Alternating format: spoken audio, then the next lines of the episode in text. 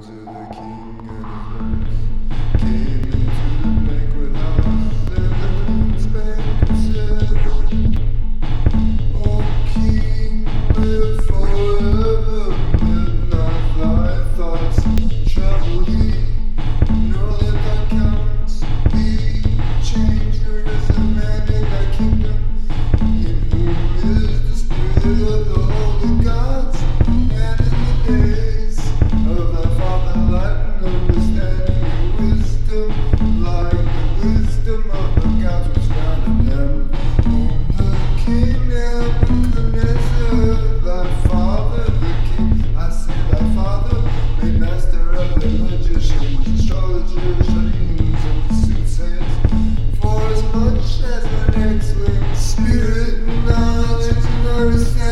Interpreting of dreams and showing of heart sins and dissolving doubts was found in the same Daniel, whom the king named Belteshazzar. Now let Daniel be called, and he will show the interpretation.